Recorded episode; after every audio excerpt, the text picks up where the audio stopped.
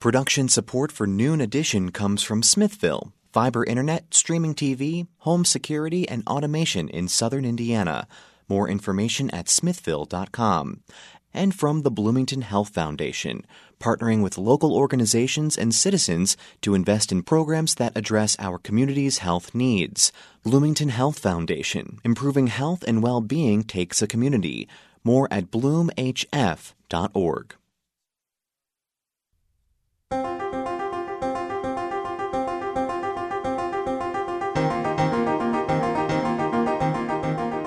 Welcome to Noon Edition on WFIU. I'm Bob Zaltsberg from the WFIU WTIU newsroom.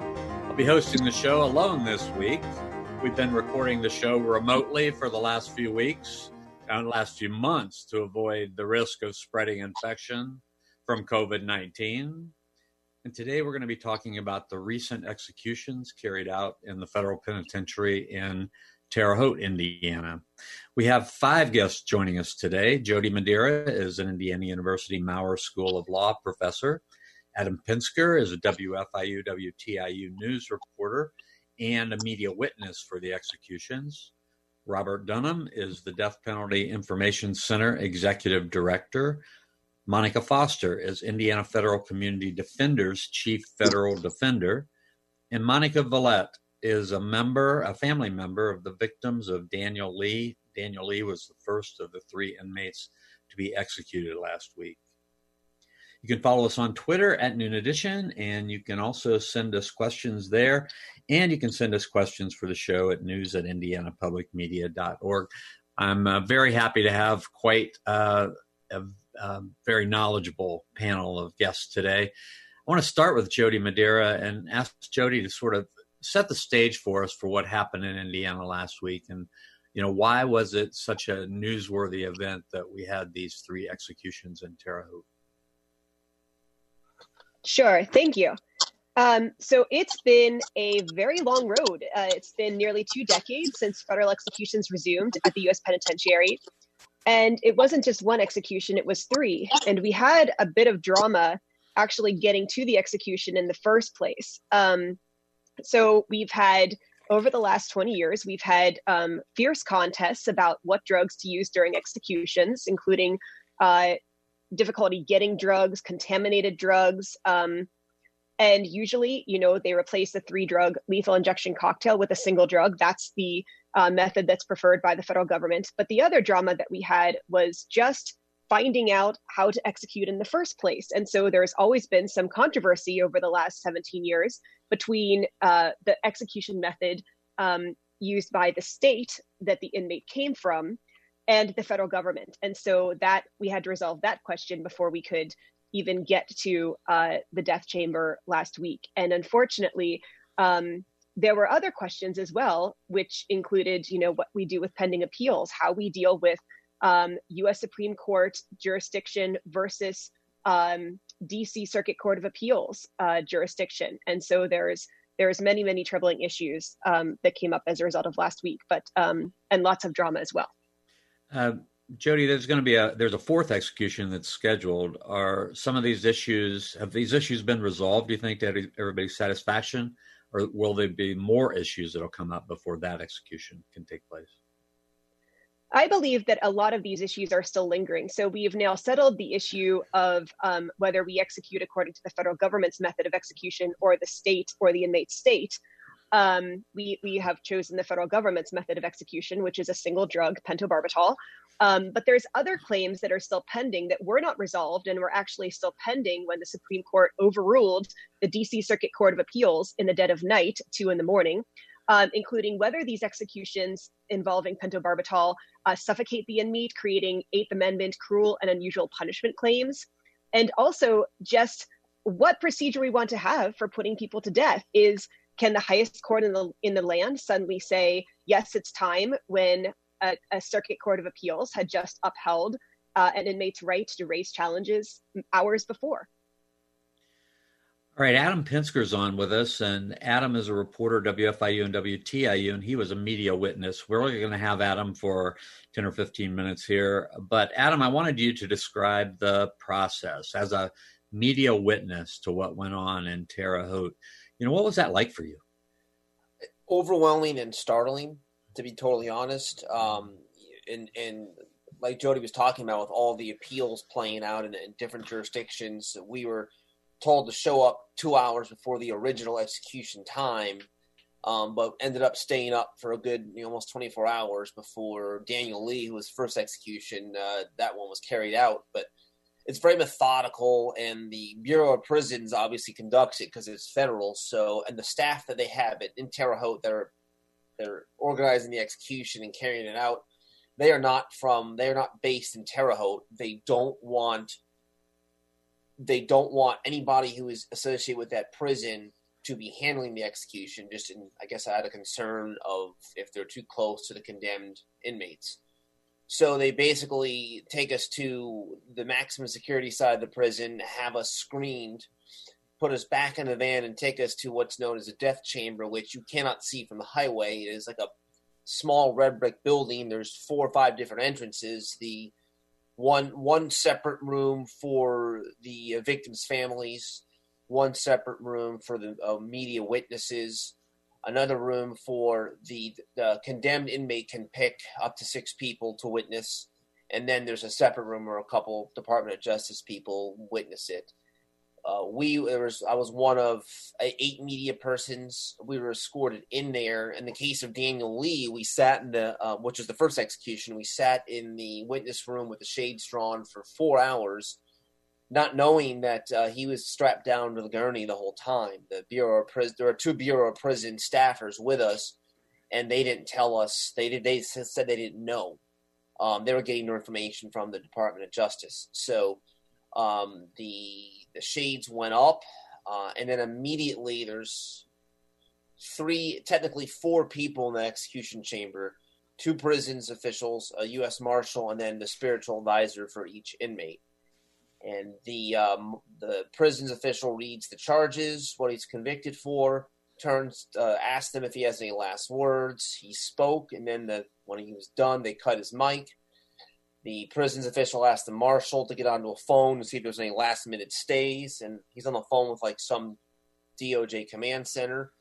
Uh, they say no. He says no. Um, mics are cut again, and I can see the prison's person get on his like walkie-talkie and radio to the executioner who is um, right behind. Uh, it's a. It looks like almost like I hate to say like a bathroom. It's a very plain. It's all painted green inside. You have the gurney and you have a slot uh, with look like four tubes coming out, even though they only use one drug. Um, and then there's a, a one way window uh, there, which I'm assuming the executioner is in that room. And the gentleman gets on his radio and says, go ahead. Um, it, it, was the first one was very difficult to watch. Um, it was like surreal. It was like something out of like a movie, but it's reality.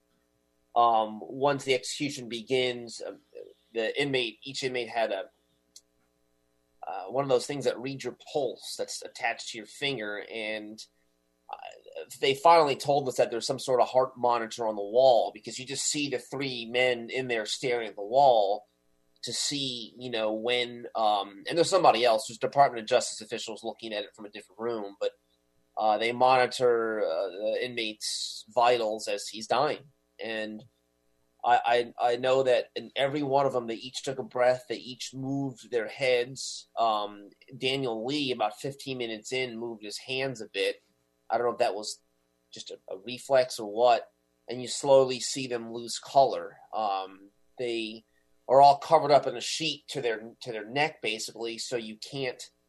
Uh, you only see their um, uh, both their arms strapped down. They both have um, uh, each IV is in each arm. In one case, they were using the top of their hands to find veins. In the it was in the, I think it was the second inmate Wesley Purkey. Um, and you know, it was unfortunately the third guy uh, he took, which is Dustin Honken. It took him about a half hour, and at some point they called the doctor in uh, to check. He just went in with a stethoscope, checked his heart and his and, and his neck, and then um, walked out. And then a minute later, the Bureau of Prisons guy says uh, inmate Honken uh, has been declared dead at eight thirty. Um, the execution's complete. they drop the blinds, and the two guards and prisons uh, media people escort us out. Mind you, that the entire building is um, under guard. I mean, there's about maybe 30 or 40. They're like the tactical team that the prisons people have out there with with you know, high caliber weapons. Um, you know, uh, and this is just a massive complex. It's it's a maximum security and medium security facility that's right on on the Wabash River there. So when they take us back to the media center, and by the time we get there, they've already got a press release saying that the execution was carried out. And in um, Wesley Purkey's case, the family agreed to talk to us uh, at the media center, and they were obviously very devastated because you know their their daughter had been raped and murdered by him, and so um, it was um, it, it, it, was just it, it's just it took a long time for me to kind of process it because I'm in in the mode of reporting, but um, you know I, I, don't know if it's any worse to see someone die in a different manner or not, but um, it was just the way it was conducted was a very um, methodical and and uh, non emotional manner. Um, I hope yeah, I didn't kind of drone on. But. No, it sounds very sobering, very sobering. Yeah. And I want I want to ask uh, Monica Veillette. So, um, you you are a family member of the victims of Daniel Lee. So, uh, do you feel you know better or worse since this execution?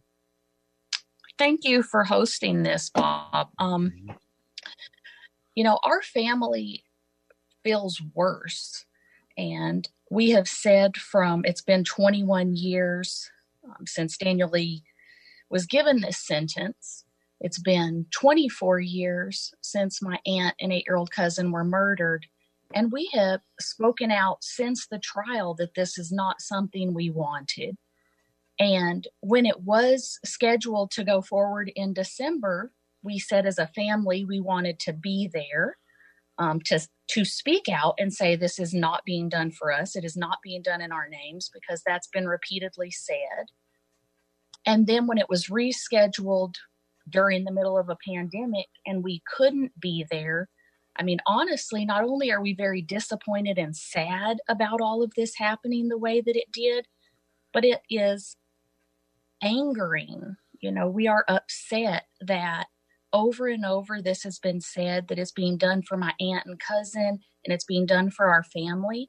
And in the end they completely dismissed us left us out of it completely and and or wanted to put us at risk. And so we feel like we all have been re-traumatized and are looking at you know what other options what can we do now what do we need to do now so this never happens to other family members? Because we've been left with no peace.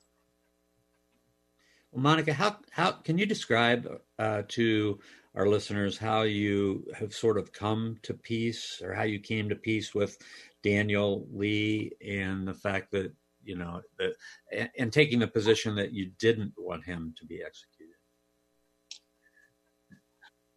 Well, that is a, complicated answer, but I will, you know, I will say this. I don't feel like I have peace with what Daniel Lee did, but I want justice in our justice system more than I want peace for one individual. And so I'm not at peace with what happened.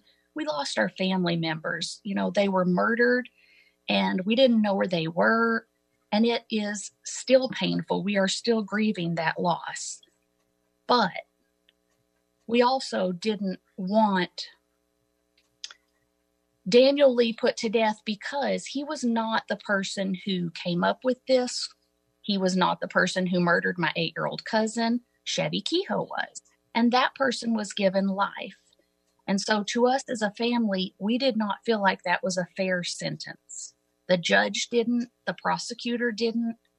We all were on the same page and said, please take this off the table at the trial, at the sentencing phase. They asked us as a family, did we want that taken off the table? And we said, yes, it wasn't fair. So those things are separate. Feeling like we want justice is different than whether or not we have peace. And I would say we don't, and I don't know that we ever will have peace. All right, thank you. That's Monica Veillette, who's a family member of the victims of Daniel Lee, who was put to death in the federal penitentiary in Terre Haute uh, last week. Uh, we're talking with five guests today about the death penalty. If you have questions or comments, you can send us questions on Twitter at Noon Edition, or you can send them to news at indianapublicmedia.org. Adam Pinsker, I want to let you go, but I wondered if you had any, any final thoughts on your experience before you drop off the program. Yeah, I just wanted to kind of, as Monica mentioned um, in Daniel Lee's last words, last thing he said before they started to administer the lethal injection was uh, that he, again, this is his words, but had mentioned that there was some evidence um, in that case that he felt was not uh, admitted into the trial, um, and uh, did did may have changed the outcome. Um, whether or not he, you know, he didn't really he did not take responsibility uh, for his crimes, but did mention that um, he felt like the DA even wanted to hear this evidence. So um, I just wanted to mention that. And I guess just in closing, the whole experience um, was, was the most difficult thing I've seen since I've been a journalist. And it took several days. I kept like replaying it in my mind over and over again because it's such an impactful thing to watch. And um, it, it just took a while to get over. So all right. And I'm only a witness and can only imagine what it's like for the ones who had, you know, were affected by it, uh, the victims' family members and uh, defendants' family members. So. All right, Adam. Thanks a lot. That's Adam Pinsker from WFIU WTIU News. I want to ask Robert Dunham and Monica Foster now. Just we're going to expand this conversation about the death penalty. Robert Dunham is with the Death Penalty Information Center. Monica Foster, Indiana Federal Community Defenders, Chief Federal Defender. Um, I know both of you have done a lot of work, spoken out a lot about the death penalty. So, you know, hearing what you've heard from the three guests previously, um, just, you know, start by telling us, you know, is this a fair sentence? Should this sentence be still in the repertoire of how we um, deal with serious crimes? And Robert Dunham, I want to start with you. Well, the Death Penalty Information Center doesn't take a position on whether there should or shouldn't be a death penalty. But if there's going to be one, it needs to be administered uh, in a process that is fair and even handed uh, and as divorced from uh, the political system as possible. Uh, and I think that's what was the most disturbing thing uh, about what happened over the course of the last week. Uh, if you haven't executed anybody for 17 years. Uh, I think it's really critical that you make sure that you scrupulously adhere to the law to make sure that what you're going to do is lawful uh, and you take every precaution possible uh, to ensure that there aren't going to be any mistakes and there's a possibility uh, to correct them uh, if mistakes do occur. And what we saw here was uh, the government selecting individuals for execution uh, based on what appeared to be political considerations. They were very serious murders. I mean, anytime a child is killed, uh, that is very, very serious. Uh, but is that a traditional federal interest as opposed to a state interest? Uh, that that's something that we leave to the states all the time. Uh, and so th- it, it, appeared that the cases were selected uh, for political reasons and to inflame the public as much as possible. And then three executions uh, in five days after doing nothing, uh, none for 17 years. Uh, if you're interested in carefully administering uh, capital punishment to minimize the risk of error, that's a reckless way of doing it. And 28 corrections officials told the government that last year, and they simply ignored it.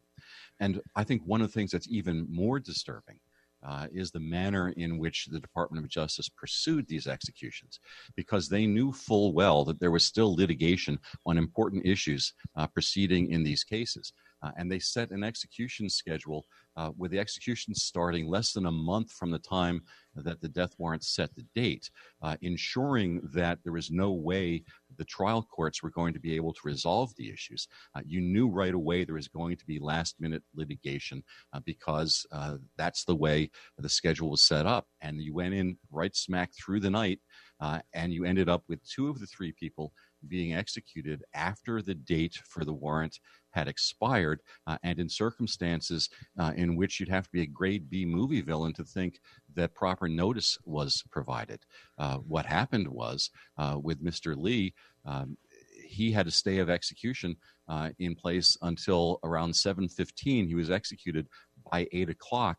Uh, that means that they had 45 minutes in which to give new, correct legal notice. They never told the lawyers before they executed him. Uh, and you had a man who was strapped to the gurney, uh, literally getting lip service of notice, being told, uh, We've rescheduled your execution for now, uh, and we're going to kill you now. That is never something that uh, would be accepted in any other kind of litigation. And in something this serious, we shouldn't stand for it. Is there any recourse? Well, certainly not for Mr. Lee. Right. Um, um, but um, the the remedies that are available would be disciplinary remedies uh, against the lawyers uh, and everyone who knew about this process. Um, I, I, think that uh, you have to combine it with a bunch of other things uh, in the cases because similar misconduct uh, occurred uh, in Wesley Purkey's case, uh, where there was a motion for stay of execution that was pending before the Seventh Circuit Court of Appeals uh, and had, had, been lodged in the court. Um, when the stay was lifted by the lower court, the other appeal was still pending, uh, and he was executed before the circuit could do anything about it. The last entry uh, in the circuit's docket uh, is that the motion for stay of execution is denied because it was rendered moot uh, because the prisoner had been executed. Monica Foster, can you uh, respond to this? Yeah, there's nothing that Rob Dunham said that I don't agree with wholeheartedly. Um, uh, it, these executions were set for political purposes and only political purposes. Um, I think it's real clear when you look at the list of persons selected by the quote unquote Justice Department. Um, and I'm not suggesting that these that these um, prisoners did not commit horrible horrible murders and that we grieve with the surviving victims of those cases without question. But this list was so carefully curated by the so-called Justice Department.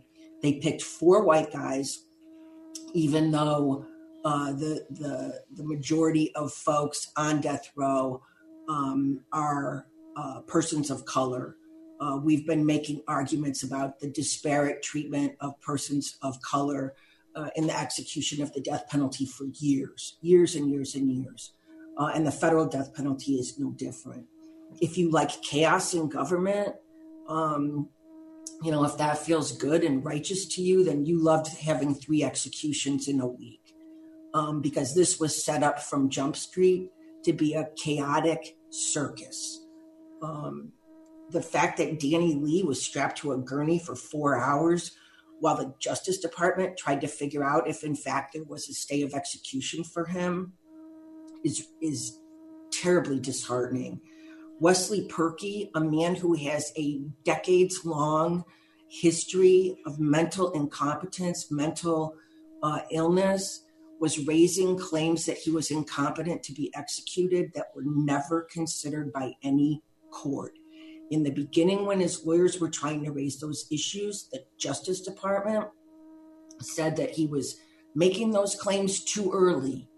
And then at the end, when he was making the claims, he, they said that he was making them too late. And it appears that the Justice Department had evidence that was either not produced to Mr. Purkey's lawyers or produced in such a late, untimely fashion that it was unable to be used that indeed showed that Mr. Purkey was incompetent to be executed. This was nothing short of a federal circus. It was disgusting, and it was um, it was just you know when, when Rob says that this isn't how we litigate things in the United States, he's absolutely right. But this is how they do it in China. This is how they do it in Saudi Arabia, in Libya. Is that what we are aspiring to? Because that's what we've become. Um, this was a very brutal week um, for our justice system. I want to ask Jody Madeira to make a distinction between, you know, the federal system and the death penalty in the federal system and and states. And as I understand it, states are states more often than the federal government do executions, correct? Uh, yes, federal executions are actually extremely rare. And uh, for a federal execution to take place, a person, of course, has to be convicted of a federal crime, and they have to have gone through federal courts instead of state courts. Um, it's it's interesting because there's you know only a few real types of claims that you typically find on the federal level um, crimes against the united states that involve terrorism crimes that involve the murder of a federal witness um, crimes that occur on military bases um, involving federal employees you know there's it's just a very small subset um, and what's a very compelling difference is that claims on the state level involve a whole other set of appeals. They go through the state level of, of, of appeals and then the federal level of appeals. Whereas with the federal, it's uh, short circuited because you only get um, a, a, sort of truncated round of federal appeals. And so, of course, another key difference is that if you're put to death uh, on the state level, you could be subject to any one of several methods of execution depending on your state. Now that we know uh, what this method is in the federal uh, on the federal level, it's going to be pentobarbital, which also raises serious Eighth Amendment claims.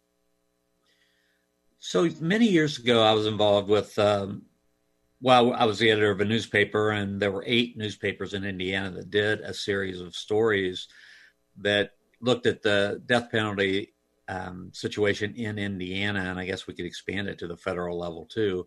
And we we entitled that series um, Indiana's other lottery, the death penalty, because it seemed like people who got to death row, people who wound up being executed, there were a lot of places along the way where, uh, with a, a, bit of different uh, personnel, perhaps, or a little bit, bit different luck, um, that things would have been very different. And I wanted to ask uh, Robert Dunham, Monica Foster, and, and Jody to all comment on that. Is that a, a fair characterization of how the death penalty is administered in this in this country? I think Robert? that's an abs- I think that's an absolutely fair um, uh, way of describing it. The single most important factor in whether somebody faces the death penalty isn't what they did, and it isn't necessarily even where they did it, but who the prosecutor is in that um, in, in that locality. Uh, within states, uh, we see broad differences uh, in the way offenses uh, are prosecuted, whether they're sought capitally or not. Uh, and when we look at the federal system, in fact, half of all uh, federal death sentences are imposed from just three states from Texas and Missouri and Virginia. If, if the system is supposed to be selecting the worst of the worst cases from across the country, uh, it's unfathomable uh, to think that half of them uh, occur in uh, in just a tiny number of jurisdictions. Uh, and when we look across the country, uh, the death penalty actually exists in only a very few number of counties. Eighty-five percent of the counties have nobody on death row, and um, what we see is that when you change prosecutors, you change death penalty policies. Uh, more than half of all the death sentences in the United States come from 1.2% of all the counties in the United States. Uh, so that tells us a lot. The prosecutor is what drives the death penalty. The second most important factor is who the defense lawyer is. Uh, and uh, a, a, great lawyer doesn't necessarily uh, always win a case, uh, but without it, uh, you are much, much more likely to end up with the death penalty. I once had a prosecutor in Monroe County tell me that he went to um, a prosecutor's attorney conference and they were talking about the death penalty. And one of the speakers said, if the prosecutor from Monroe County, Indiana would like to stand up and leave right now, that's fine because you would never get a death penalty um, conviction in Bloomington, Indiana. So, you know, that said to me a lot, uh, just that one little experience. Um, so there's actually an expression amongst the, the death penalty bar that um, that it's not we don't kill the worst murderers, we kill the murderers with the worst lawyers. Um, and the idea that whether you are going to end up on death row and being executed has has so much to do with the lottery of who the government appoints to represent you it is very disturbing Jody, any response to this? Yes, um, I think that's absolutely true. It's incredibly serendipitous. And I also think that, you know, it's also based upon what happens with your case over the years. Um, so it depends on other factors, such as does the prosecutor allow victims' family members to have a say in what happens? Does the victim's family want an execution? Do they push for it? Um, I remember, you know, my my the bulk of my um, research efforts on the death penalty have been tied to the McVeigh case, and in that case, there actually was a group of family members and survivors that went to the Department of Justice and said, "We want to see McVeigh die." Um, and so, you know, what do you do when they have a trauma reaction that might fade in five to six years, but they're being consulted by a prosecutor, you know, in in the time after trial, which is pretty uh, short after the murder. And I just think you also have the mental resilience of the defendant um, who is sitting on death row. And you might have a defendant who might be innocent. They might uh, have claims that are worthy of being heard. They might have a great chance to get off of death row, but they can't take it anymore, so they volunteer. And so I think there's other factors that the system creates that also should be considered in there as well. Monica Veillette, you, you are a family member, and you know you already described to us that you don't feel like you were listened to. Were was were there any members, any family members that were arguing that Daniel Lee should die? None that attended the trial, um, none that were there when all of the evidence um, and witnesses were talking. So I think, of course, we have a very large family, and there are some people that don't care either way. They're like, this doesn't affect my life. I don't really care. But, you know, my grandma, my mom, myself, the people who have been involved, were most involved with my aunt, were there. My mom was there every single day through this trial. You know, and since finding out all of the other things that weren't presented in court, you know, I, I think it is a hard place to be in. You're asking family members who are traumatized right after a crime what they think, which in our case, we said from the beginning, don't use the death penalty. But I don't think that our justice system really should be based on the opinions of traumatized family members, even though we are some of those family members. I think it should be a just and fair system, regardless of how we feel. Where does the judge fit into all this? Because judges are are normally the people who are um, invoking the sentence. Where where do they fit into this? Um, the judge in our case um, was actually against the death penalty. He, until he died, this um, Daniel Lee's case, he said disturbed him and kept him up. I um, wrote Judge Eisele at some point after and asked what we could do as a family and he was a very kind person you know but it in our case it wasn't up it was a federal crime and so even though the judge the prosecutor the defense the family everybody was on the same page when it went up to the attorney general they came back and said no you have to keep the death penalty on the table is this different in federal and state um, cases jody uh, yes, actually, it is. Um, so, in federal cases, I think there's less of an opportunity, perhaps, for the victim's family to weigh in. On state cases, depending on the prosecutor, depending on uh, the victim's advocate and how effective that person is in working with the prosecutor, um, you might have a victim's family with tremendous input, or you might have a victim's family with very little input. Um, and I would also guess, you know, because the death penalty is political, um, prosecutors are elected uh, in certain areas, I think they feel like they're more likely to be reelected if they do have a higher number of death penalty cases and successful convictions.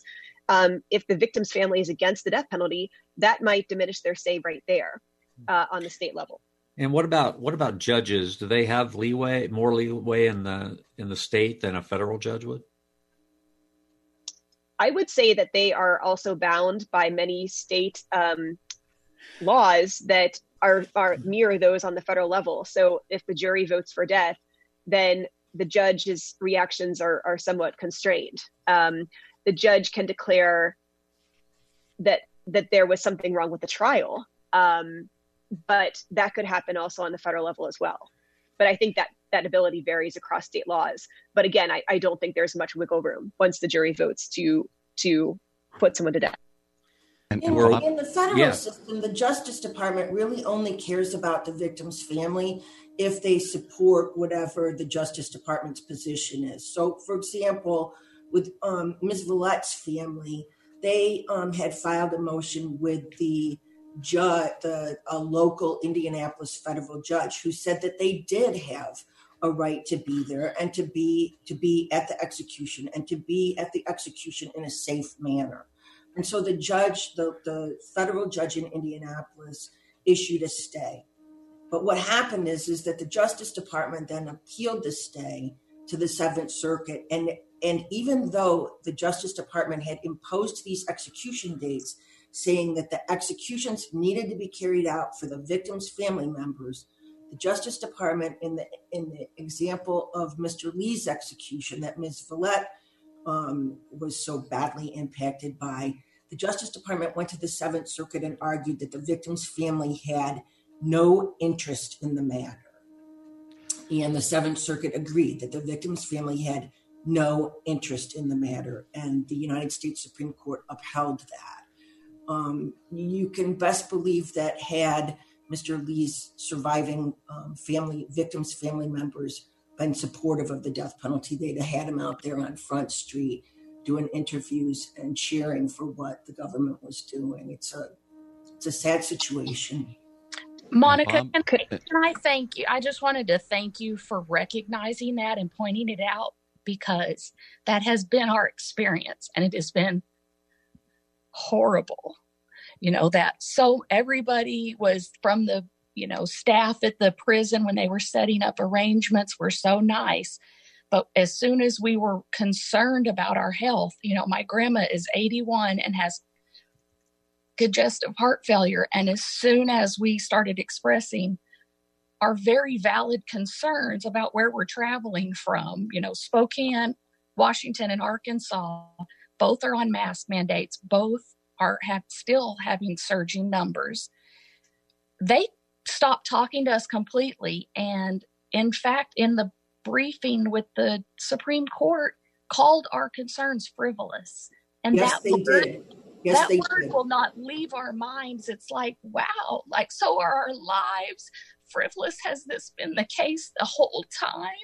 That we're only viewed as valuable as long as we're doing what they want us to do and behind what they want.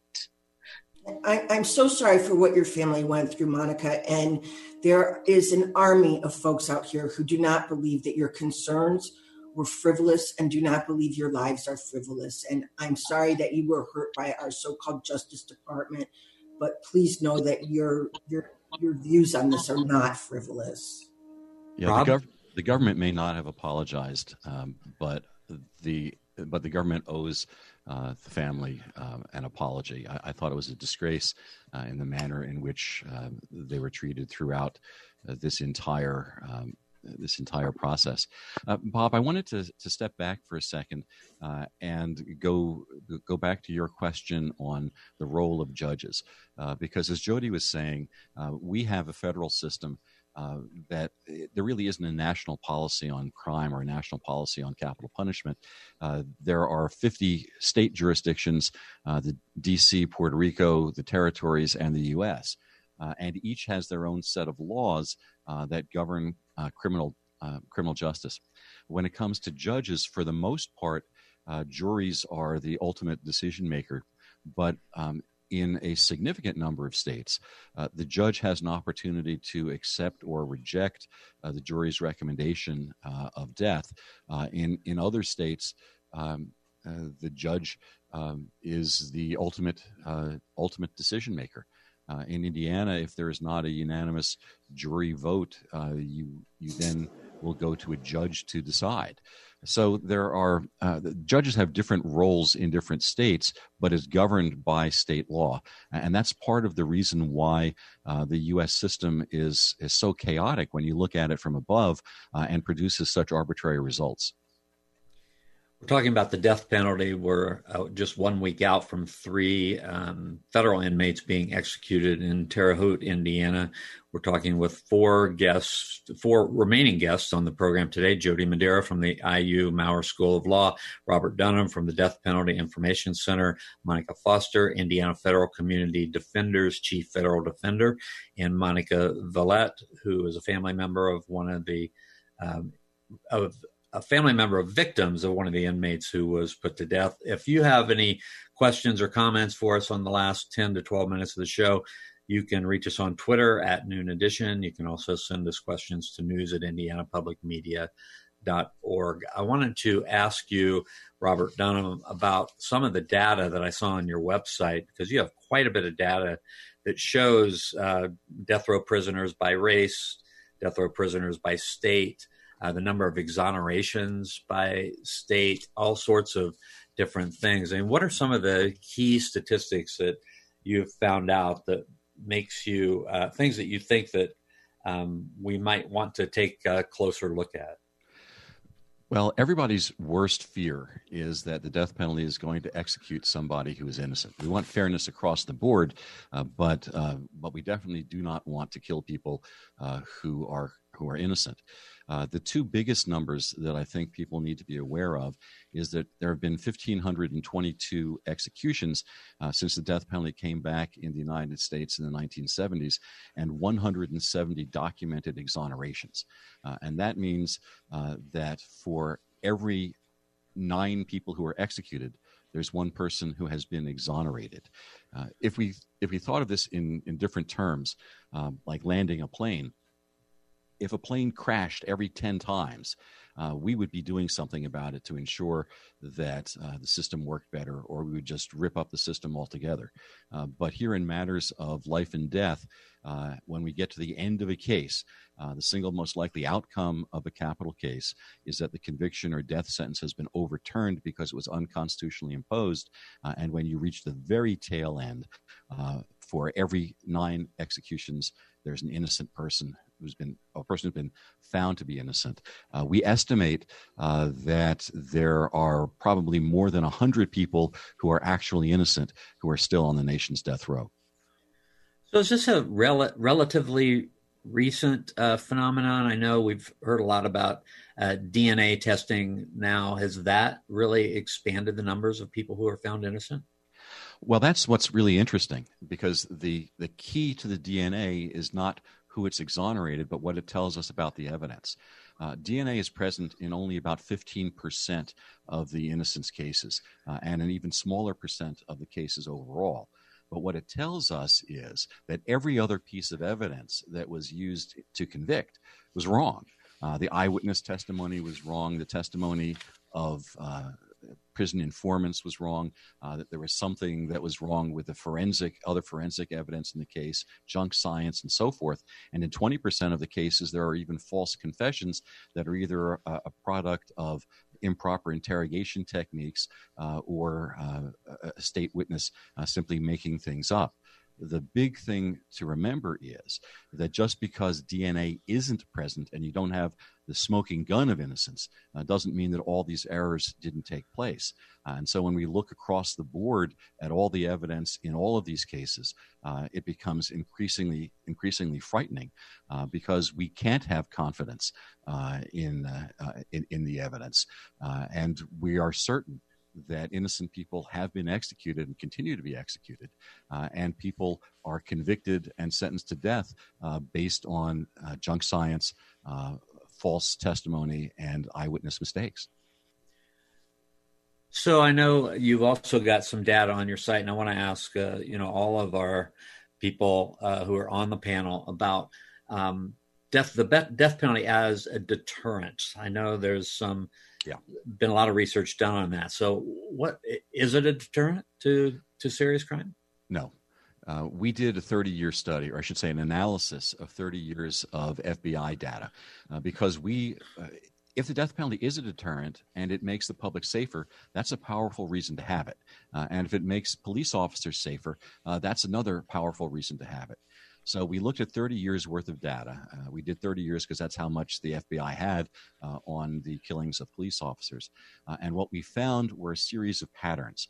Uh, first of all, on average, uh, murder rates were higher and killings of police officers occurred with greater frequency in states that had the death penalty as opposed to states that didn't have the death penalty. Uh, we found that that remained the same over the course of time.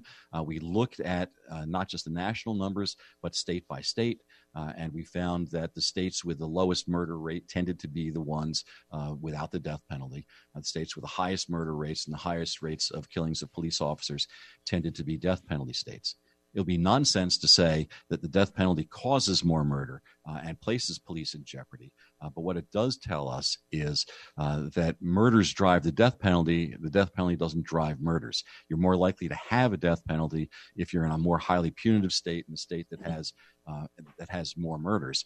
Uh, but whether you have the death penalty or don't has nothing to do with whether murder rates are going to go up or down. Jody or Monica, yeah, yeah. Monica, go ahead. Anecdotally, I've been representing persons um, charged with the death penalty and or convicted and sentenced to death for 37 years. I've never had a client that actually even knew there was a death penalty. Um, and that includes some fairly sophisticated, I mean, I represented a very sophisticated businessman in the Northeast who did not know there was a death penalty um, before he uh, committed the crime that he was ultimately convicted of. You know, for those of us who care about these things, we may find that um, really hard to believe, but that has certainly been my experience. Jody, you want to weigh in? Uh, sure. I believe that even if there is a plausible argument, which I don't think there is, based upon um, my co-panelist answers, you know, and it's and that's well settled information what kind of a deterrent is it when you get somebody on death row and keep them there for 20 years right? And so there's it, it's so expensive to execute someone. It's so traumatic to execute someone. It's so flawed as a process you know that basically you have a greater chance of dying in prison uh, than you do of actually getting to the death chamber what is it? What do the statistics show us about uh, racial breakdown when it comes to number of people on death row, number of people who are um, convicted of death in death penalty case, who are sentenced to death? Is there anything that we can glean from those statistics? I think there are two important things that we can learn from it. Uh, that there is discrimination and it occurs at two different levels.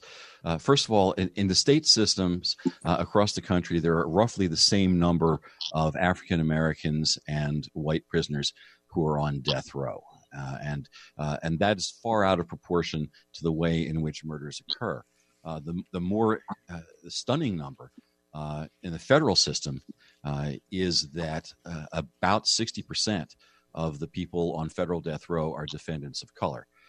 But what drives the system uh, is the race of the victim.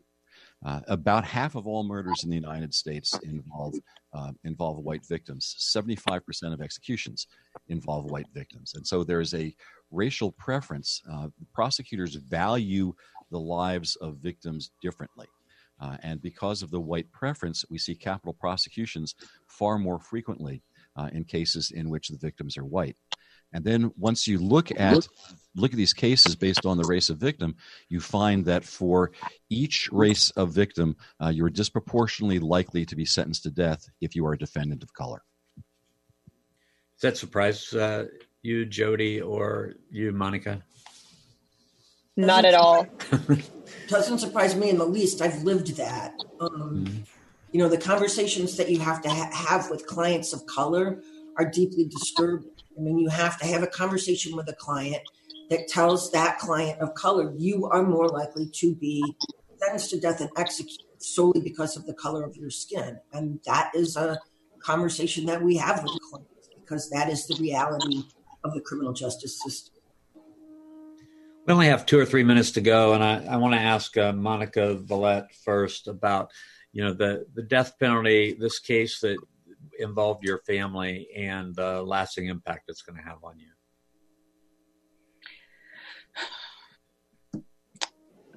Um, the thing I would ask that people keep in mind is that aside from all of the other issues with the death penalty that we know about, a lot of what we have dealt with is understanding that when a person is given this sentence, that the families of the victim are also given this sentence. That we have been in prison right along with Daniel Lee all of these years because we had to listen to all of these different things that came up, all of the updates, all of the feeling like this was being done in our name. Another human being is going to be killed in my name. That is a heavy burden to live with. And now a person has been killed in our name. And we have to live with that for the rest of our lives as a family. And we have to live with people coming up to us and saying, I bet you're so happy this happened. And it's not, you know, making assumptions. And so it doesn't just affect us as a country and this the people who are in prison. It also affects family members. And it's something we can't ever get away from. And Very, i would just want people to yeah, consider that you know? Thank you. I wanted to ask just just turn to Robert Dunham for one last comment. Is there is there any legislation that you would like to see? Is there is there any remedy in the courts for something that that you find particularly egregious from all the research and the data that you have? Well, we would need another hour to uh, to, to, go through all we of. We only that. have one minute, so um, th- there there are significant problems. Uh, I, I, think that uh, reforms, uh, if there's going to be a death penalty, reforms need to be made to ensure that it's sought in only a very small, narrow uh, group of cases. Uh, you have to ensure that there is fair defense, uh, uh, accessibility for resources for experts. Prosecutors need to turn over their evidence. the exoneration cases in capital cases, 85% involve police or prosecutorial misconduct. Uh, and I think that we need to include the death penalty uh, as an integral part of uh, overall criminal legal reform in the United States. All right. Thank you very much for summing that up for us. We are out of time. I want to thank our guests today Jody Madeira, Adam Pinsker, Robert Dunham, Monica Foster, and Monica Veillette for being here with us. For our producers, Benta Boutier, John Bailey, and Mark Chilla, engineers Matt Stonecipher and Mike Pashkash, I'm Bob Zaltsberg. Thanks for listening to Noon Edition.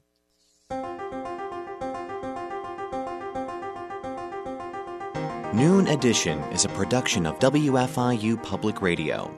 A podcast of this program is available at WFIU.org. Production support for Noon Edition comes from Smithville, fiber internet, streaming TV, home security, and automation in southern Indiana. More information at smithville.com and from the Bloomington Health Foundation, partnering with local organizations and citizens to invest in programs that address our community's health needs. Bloomington Health Foundation, improving health and well being takes a community. More at bloomhf.org.